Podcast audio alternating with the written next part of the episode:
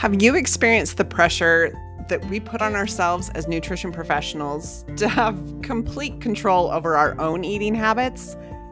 When you encounter struggles, doesn't it deeply impact your perception of yourself and your professional integrity? Welcome to the Food Relationship Lab.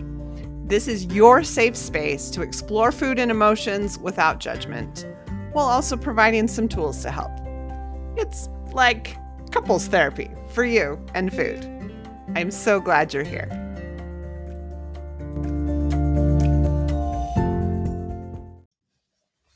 Hey, friends, welcome back to the podcast. This is your host, Jeanette Kilgrow. I am going to talk to you about something called a permission continuum. Just like sit with that for a second. What, what do you think I mean by a permission continuum? Um, before I jump into that, though, I do want to just announce again that my free mini course is available. Um, it has received um, good reviews for those that have jumped in and um, looked at that training. If you have listened to some of the podcast episodes uh, on the neuroscience theories, a lot of the information is going to seem similar, but you'll find um, some visual guides to be able to go with that to help you kind of see what I was trying to explain in just an audio format. So I think you'll find those still actually really useful. I also go into a little bit more detail on window of tolerance and kind of some of the how to, how to expand our window of tolerance. What types of things help us to re regulate? And so I think you'll find that really useful. You can find that at Kilgrow Nutrition slash mini. All right. So this permission continuum.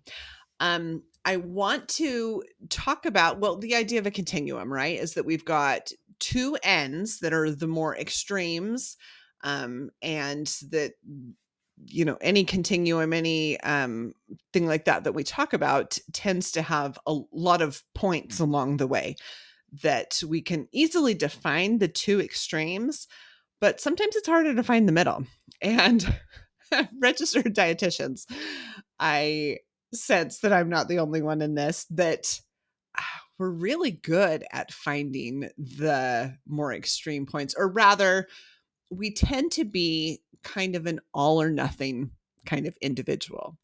And that when we sit back and recognize there's actually a lot of room in between all and nothing, it's good to just define what exists in that space a little bit more intentionally. So, this permission continuum, if you picture a line, you know, on one end, we've got, um, if we're talking permission, we've got no permission, right? And on the other hand, we have kind of all the permission. And I, I'm going to kind of define these two endpoints based on my own experience, you know, professionally, personally. And I wonder what of these things you can see yourself in but I also wonder what you might add to this list. So give that some thought. Here's, in general, how I would describe um, when someone is in a no permission zone, right? So there, in regard to food, there's a lot of food drama.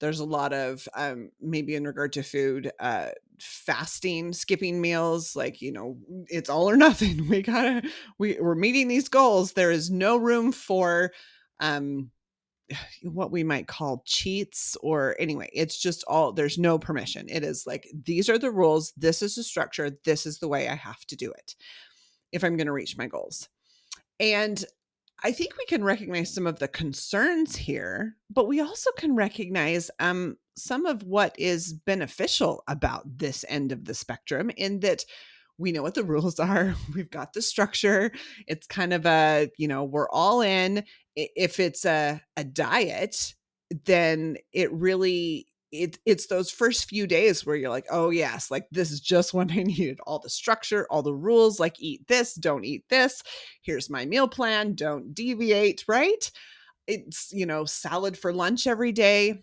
um Unfortunately, it comes with the cost of moralizing the choices, moralizing the food. You know, this food is good, this food is not. eating this food makes me good, eating that food makes me not, right? And I know that there's also a lot of shoulds and have tos and supposed tos in terms of rules and you know what what is running through our head again that food drama that exists here in the no permission zone but honestly we fear what's at the other end we're like okay but listen if i give myself permission you know what's going to happen? Right? So on the other end um, is all the permission okay? So that makes sense for the continuum but we're going to title this reckless permission which is what we fear which is why we think we need the structure and the rules and the you know have tos and the shoulds because on the other end we're afraid that that is eating all the things. It's um maybe even snitching like stealing food from other people you know that they've got hidden in this secret place that eh, you happen to know about and if a few go missing maybe they won't notice. It's um you are afraid especially that it's going to be uncontrolled eating and sometimes it does feel that way. It feels very frantic. And i recognize that a lot of times this is the result of the no permission per- permission end.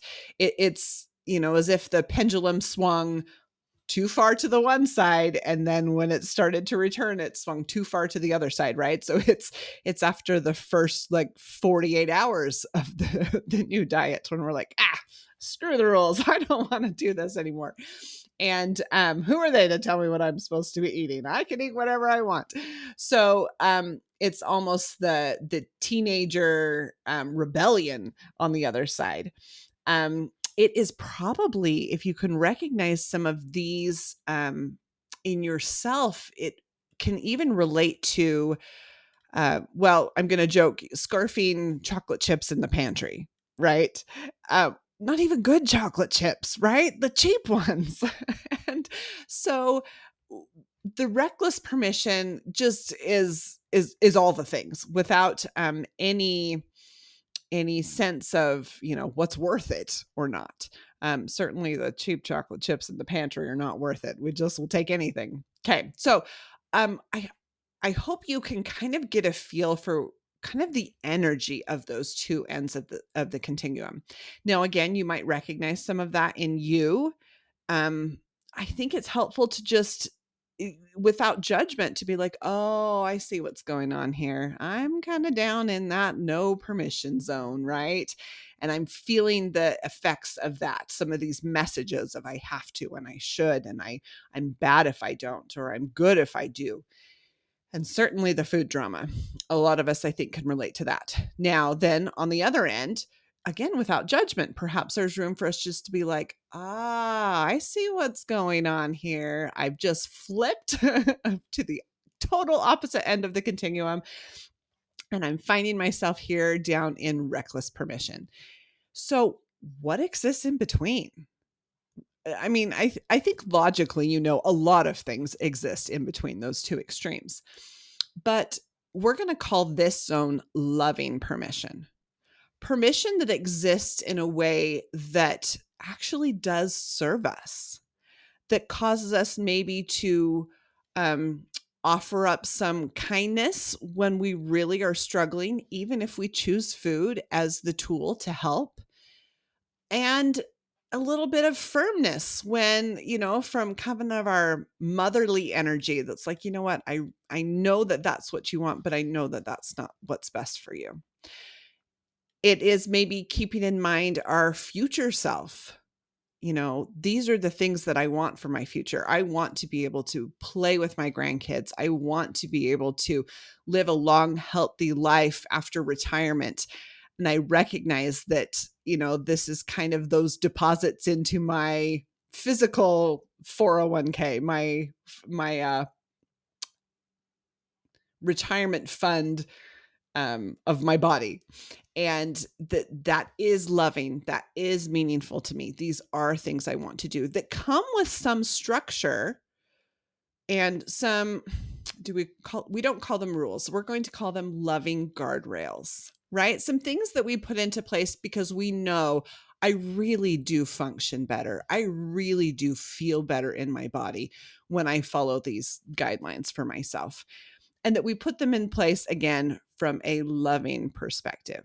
So it does include some structure, but it also includes permission permission for when it's hard and we're choosing the chocolate chips. I think more often, though, you'll find in this zone that you are focused on treats that are worth it, right? That are not chocolate chips in the pantry, but really decadent desserts that that draw you in and make you mindful as you eat them that same energy of love, mindfulness, all of that lives here in kind of this zone, this middle of the road um, spot on our continuum. Now, I want to apply this to something that I am personally struggling with. So, give me some grace. Maybe you can uh, relate to this. So, first, I want to start with um, back in my dietetics education. So, this was clear, clear back, what, like 2000. When did I graduate? 2005. So, um, I there were if you can look back you maybe had similar thing so different students in our cohort kind of gravitated to different different areas right so there was definitely like the food service person who was not me but was very interested in what we were learning in terms of running a kitchen and being able to pursue that area of dietetics uh, there were those that within clinical kind of divided out even more. You could tell like those that had a heart for pediatrics that were absolutely headed that direction as soon as they possibly could, right? There was one um, student in my cohort that was very into diabetes. So anytime we were doing case studies or reports on new therapies and things like that, like it was diabetes all the way. You could count on hearing what was new in the world of diabetes from her. And then myself, I feel like it was intuitive eating. That anytime we had like a a booth at a nutrition fair or something, I was like, oh, I am doing intuitive eating. I even created like a an unofficial quiz of what kind of eater are you? Right. And I very much identified myself back then as a an unintentional eater and now find myself more than I ever would have thought, more of an emotional eater, which probably meant that along the way I was just unintentional or yeah, unintentional about my emotional eating, right? I was grabbing it for reasons other than hunger and I didn't realize that they were actually underlying like emotions as opposed to just convenience of the food sitting there. It was kind of a combination of both. But anyway, I give you that information just to kind of set the stage for I have always loved intuitive eating. I have always been drawn to that idea of honoring our body, um, listening to the signals, and that has been a great joy to me. One place, though, that I got myself into trouble. And this is no fault of the intuitive eating moment as it stands. If if you have that training, you're going to recognize that I misunderstood this but that was this idea of honoring your hunger. Now, that meant for me that I feared ever being hungry. So, as, ridic- as ridiculous as it sounds like from a logical standpoint, I would eat even just out of fear of being hungry, maybe at some point later, right? And um, well, I, I better eat now because who knows when I'm going to get another chance. Maybe you can relate to that. But I did so in kind of the name of, well, I'm honoring my hunger, right? Anytime my body wants some food, I'm feeding it. It also meant that anytime I, um, oh, sorry, we have an alarm going off. anytime that I was um, interested in eating something, right? So you would smell the cinnamon rolls, your stomach would growl to be like, yeah, that sounds amazing. And I'd be like, oh, I think I'm hungry. I better eat that because I want to make sure I'm honoring my hunger. Now, we can argue as to how much honoring the cinnamon roll really did in terms of listening to our body, right? And I so like I said, I get that that is not um not the principle at its best. But I hope you can see how maybe that can be confusing even for someone who is a registered dietitian and knows the principles of intuitive eating, have taught the principles of intuitive intuitive eating, right? So, um, I am going to apply this kind of idea of a continuum to hunger because I have found this was something I needed to give a little bit more intentional thought to. So, on one end, we're going to align this with the no permission end. The no permission end is like, you can't eat no matter how hungry you are, right? So it's this like um, self denial kind of energy of like, no, I, I've got.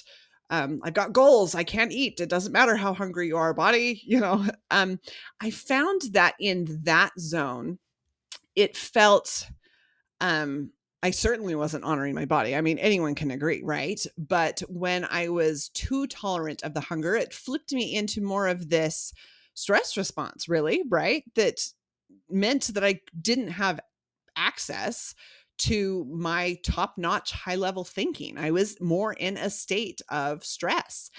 And that was not me at my best self. That certainly wasn't the intention behind, well, I guess this is the opposite of honor your hunger, right? Um, and in this state, you know, I certainly find myself dramatic and grumpy and um, trying to do everything I can to ignore my body. And yes, we can all agree that's not a good place to be.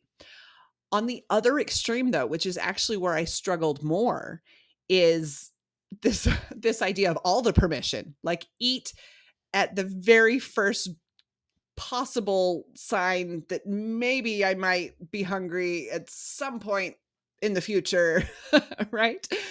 And this this also felt very frantic, right? It felt that at the very first like, oh my goodness, that might be hunger, better eat. Um it, I wasn't making intentional choices. It very much was like, well, what's quick? What's here? And of course, yeah, what's quick? It's the pre-packaged like crackers and cookies and and things like that that you can easily be found in a vending machine at every turn. and so there wasn't really awareness there. That was not actually honoring my hunger. That was not actually honoring my body. In fact, because if you can think, you know, metabolically, if I'm turning to easy carbs, crackers, and prepackaged foods at the first sign of any kind of maybe possible hunger, it, it meant that my body was like, great carbs, those are easy. You don't have to dip into the st- we don't even have to dip into the glycogen storage. We could just go straight for that. That sounds perfect and so then 30 minutes later when i would maybe feel hungry again maybe some carbs sounded good again because my body was like yeah um, we uh, metabolized all that. I could use some more. Don't want to have to dip into the storage. Um, it it wasn't serving me right? And so i can recognize that when i'm a little bit too far on that end of the continuum that i'm kind of eating anything and that it, most of the time is very carb heavy. So what lies in the middle i mean i think you got hopefully you're laughing with me right and you can recognize there's a whole lot in the middle between like complete like self um denial of all nutrients and eating all the things at the first drop of a hat, right? Um, for me, the middle zone is exemplified in curiosity in oh i'm hungry if you listen to the episode with irene pace and i you'll know that one of the greet the pull well greet the pull methods signature steps is to greet the pull and in this case greet the hunger well hello hunger there you are. And ah, it, for me, also comes with a great deal of gratitude that I have an amazing body that can just be like, oh, I'm good. I have enough, you know, food. And then, oh, I'm kind of dropping into a calorie deficit, could use a little bit more, and can tell me that. Incredible that all those mechanisms work well. And then also gratitude for food right? Especially in this day and age, you know, the the biologic fear is that there isn't going to be food, but the truth of it is there is absolutely food, right? Anywhere you stop, you don't have to go very far to find food. And um that is such a great blessing in our world, right? Even if you don't have it in the house, you're just, I mean, I'm four minutes from the grocery store and there's just shelves and shelves and shelves of food. There's so many things to choose from. And so, this middle of the zone for me is a lot more thinking about all of the things that I'm grateful for and recognizing what it is to to have a wonderful working functional body and to be able to have access to food. And because I recognize that isn't always the case for everyone. The reason I point these things out is again to allow us a little bit of um you know we call this the food relationship lab for a reason i'm always looking for ways well i'm always looking for ways my brain is very good at getting dramatic and so it is to my benefit to be look consciously looking for ways to kind of cut the drama, to remove the judgment and just to gather data. So, if we've got this continuum, instead of judging, we could just be like, "Ah, here's where I am. Yep, right here. I'm kind of more on the end of reckless permission right now. Or, oh, I'm noticing I'm a little too far on the end of no permission. And what's in the middle for me? What does that look like? What does it take to pull me a little bit more into the middle and a little bit further from the extreme? And so that is my message today. I think you might have a lot of fun plotting out um, this for yourself. And uh, mine honestly just looks like a little like table in um, Microsoft Word where I made three columns. One was the no permission column. Um, obviously, the middle one was the loving permission column, and the other far one was the reckless permission column. And just kind of figure out what it looks like for you, how you know when you've swung a little bit too far to one direction or another. And then again, use that as data. Oh, I know where I'm at and I know how to get back to the middle. So enjoy that, and I'll see you next time. Bye. Hey, friends, thanks for joining me today. If you enjoyed the podcast, I know you would love my free mini course. It's called Food for Thought How Neuroscience Shapes Our Relationship with Food. You can find it at kilgrownutrition.com slash mini. Kilgrow is spelled with one L, K I L G R O W. And if the information you're hearing on this podcast kind of feels like the missing piece to you, like it did to me, consider training in the Greet the Pull method you can contact Irene Pace at her website, Irene, I R E N E, pace.com.